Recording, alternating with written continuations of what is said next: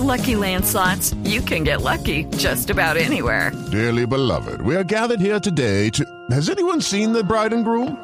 Sorry, sorry, we're here. We were getting lucky in the limo and we lost track of time.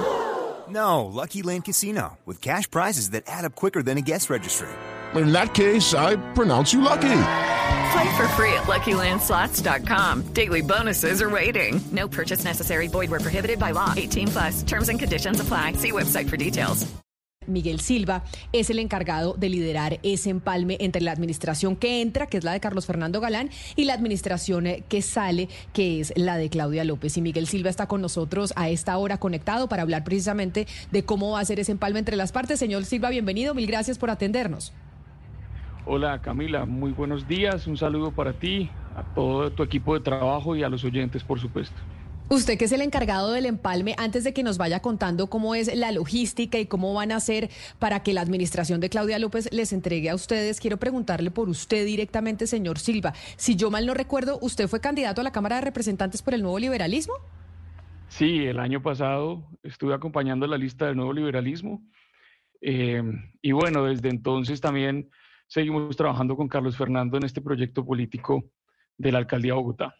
O sea, usted no salió elegido al Congreso de la República y cuando no salió elegido por cuenta de que solo Julia Miranda fue eh, la, única mujer electa del, eh, del, nuevo liberalismo al Congreso, empiezan a trabajar en la campaña a la alcaldía de Bogotá con Carlos Fernando Galán. Pues así es, Camila, no, no logré la curul, pero desde muy pocos semanas, meses de las elecciones, vino un reto enorme que fue, por ejemplo, actualizar los estatutos del nuevo liberalismo. Ahí estuve liderando esa tarea en el segundo semestre del año y luego estuvimos examinando con Carlos Fernando y con otras personas la posibilidad de la candidatura a la alcaldía y pues lo he, venido acompañando en ese proceso. Y ahora entonces como líder de ese empalme, lo que significa ser el líder, el empalme es que a usted le toca, señor Silva, coordinar exactamente qué, cómo van esas actividades en donde les están entregando a ustedes eh, la ciudad de la administración de Claudia López para que ustedes empiecen el próximo primero de enero.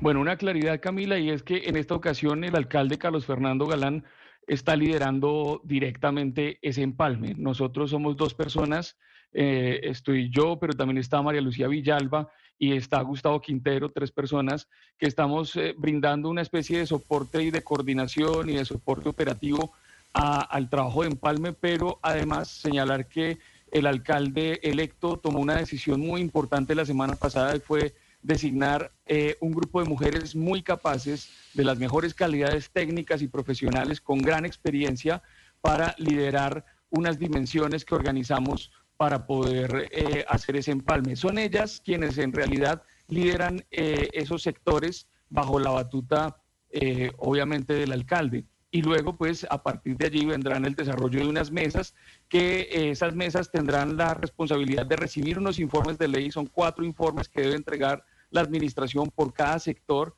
Son 15 sectores administrativos de la alcaldía y adicional a eso, pues, 45 entidades adicionales y unos temas muy específicos en los que el alcalde quiere eh, profundizar directamente. Señor Silva, eh, el empalme de Bogotá pues se ve como muy, eh, digamos, muy civilizado. Eh, no quisiera decir fácil porque no creo que ningún empalme sea fácil, pero el de Medellín va a ser muy distinto. Federico Gutiérrez, el, alcalde electo, le mandó una carta al alcalde encargado, Oscar, Oscar Hurtado, y él le dice pues que evite modificaciones en el plan de personal por una parte y también le dice pues que hagan un cronograma para poder empezar a hacer el empalme y el señor Gutiérrez dice que él va a hacer una auditoría forense y en este sentido le tengo dos preguntas. Primero, pues porque el exalcalde Daniel Quintero dice acompañaré el proceso de empalme, como si todavía fuera alcalde. Entonces esa es mi pregunta. ¿Un exalcalde puede meterse en un proceso de empalme? Y segundo, ¿qué quiere decir exactamente una auditoría forense? Si eso es normal eh, que se hagan los procesos de empalme. Pues mira, frente a lo primero, eh, lo digo a título personal, no, no debería, puede, pero no debería. El alcalde Quintero en su momento renunció al cargo y pues eh, eso ya depende un poco del trabajo que se acuerde, pero aquí hay algo muy importante y es la razón por la cual en Bogotá fluye eh, bien el proceso de empalme en el marco de la cordialidad y también en un marco de transparencia y es la construcción de confianza.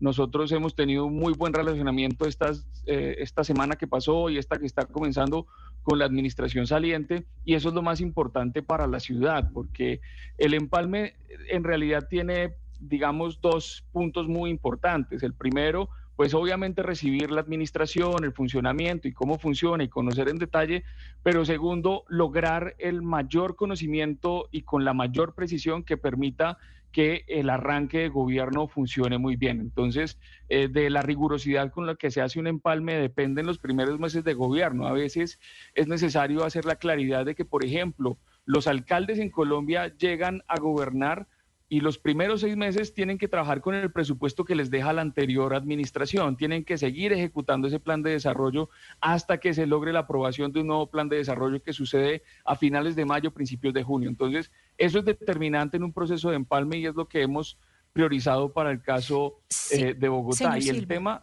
sí. Eh, señor Silva, pero es que hay una cosa y es que, eh, eh, digamos, la gente tal vez queda mucho la impresión de que los empalmes son cosa de buena fe de las administraciones saliente y entrante, pero hay una ley que es la 951 de 2005 que, pues, que determina unas obligaciones y quisiera que nos contara un poco de eso porque es que esto es algo más que buena voluntad, es decir, pues muy bueno que sea como Bogotá, que digamos hay como ese ambiente, pero cuando no hay, pues hay una obligación. ¿A qué obliga la ley?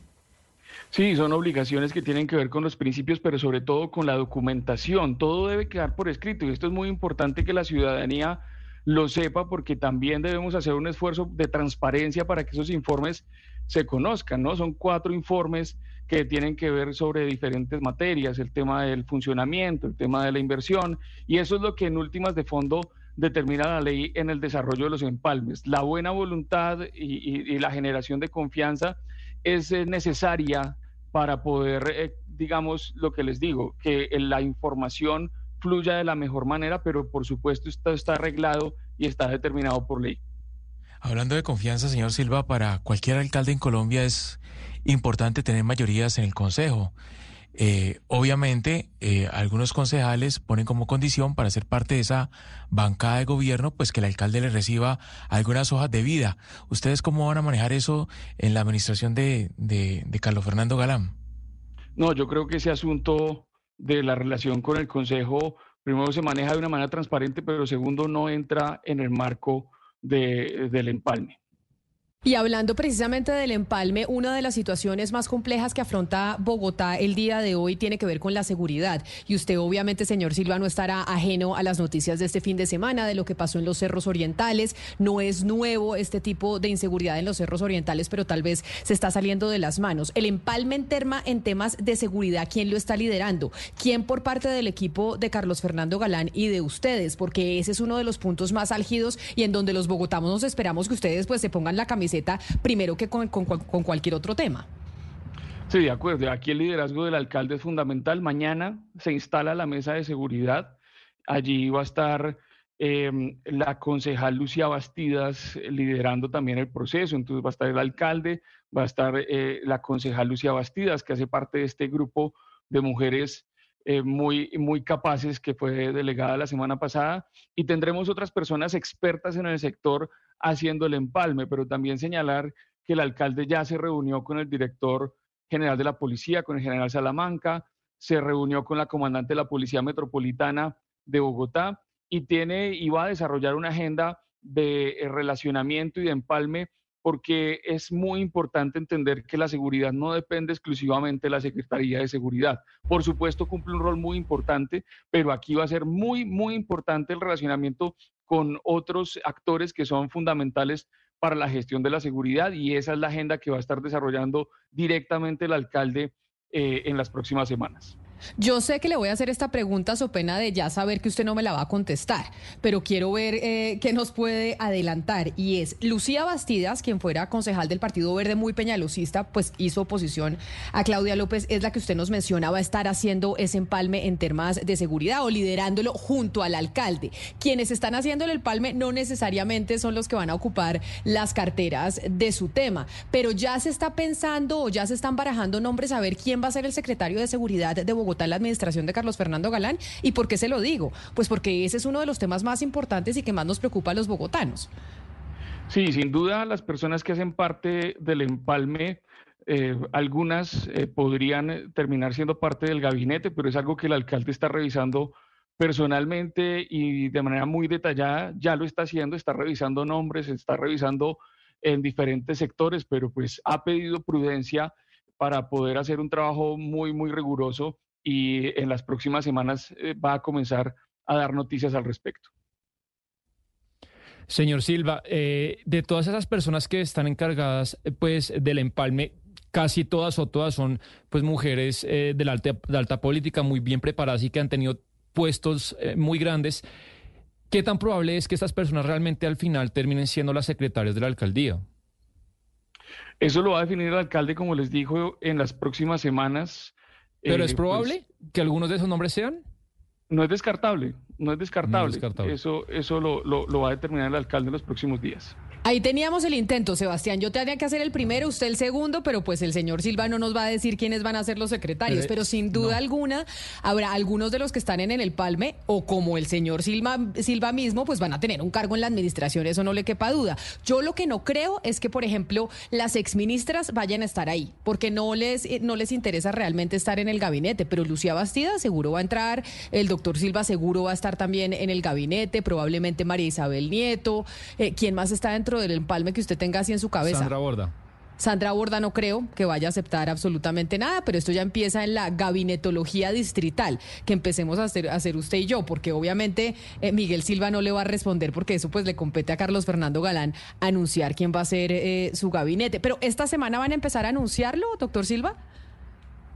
Yo no sé la verdad, si te digo con, con total franqueza, no sé porque esto pues es del resorte exclusivo del alcalde y él en su momento comunicará las decisiones. ¿Usted trabajó con el alcalde cuando él era concejal en Bogotá? ¿Usted estuvo en la oficina, en eh, la unidad de trabajo eh, del consejo con el alcalde Carlos Fernando Galán? O sea, usted lo viene acompañando desde el consejo. Yo fui su coordinador programático en la campaña de hace cuatro años. Lideré ese proceso del programa de gobierno que presentamos en el 2019.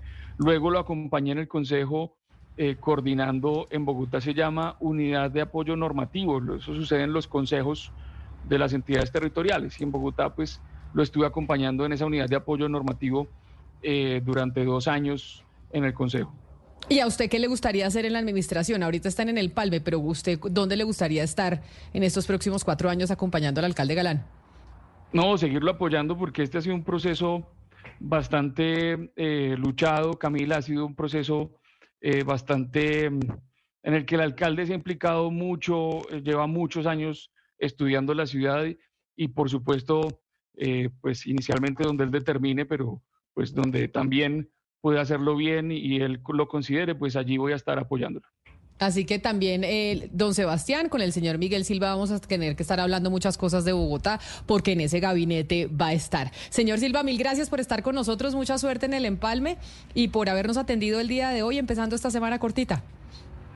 Bueno, muchas gracias Camila, un saludo a los oyentes y una notica adicional, y es que el alcalde también va a estar en la calle esta semana haciendo empalme también con la gente, porque es muy importante recibir el feedback de lo que nosotros escuchamos en las mesas, eh, hablarlo con las personas en la calle, porque definitivamente queremos cambiar la manera en la que la alcaldía se relaciona con la ciudadanía y por eso pues el alcalde va a estar en calle en estos días. Y ya que usted nos da una última cuñita, entonces le hago la última pregunta. ¿Se va a reunir el alcalde con el gobernador electo de Cundinamarca, Jorge Rey? Esa reunión es importante por cuenta de las tensiones históricas que han existido entre las partes por las denuncias que hizo el eh, alcalde cuando era senador de la República sobre el volteo de tierras. Esa reunión es hoy, ¿cierto, doctor Silva? ¿A qué hora se van a reunir alcalde y gobernador electo? No, Camila, eso hace parte de la agenda privada del alcalde. De hecho, pues no, sé si es hoy o, es otro día, pero definitivamente, eh, pues el alcalde quiere plantear una relación institucional desde lo institucional con el gobernador de Cundinamarca y por supuesto, pues estamos listos a trabajar por lo mejor para la sabana y para todo el departamento y por supuesto, obviamente para nuestra ciudad capital. El Silva, jefe programático de Carlos Fernando Galán y quien está liderando el empalme en Bogotá. Mil gracias por estar con nosotros. Un saludo especial y feliz día. Gracias, Camila. Un saludo a todos ustedes. Hello, it is Ryan, and I was on a flight the other day playing one of my favorite social spin slot games on chumbacasino.com. I looked over the person sitting next to me, and you know what they were doing?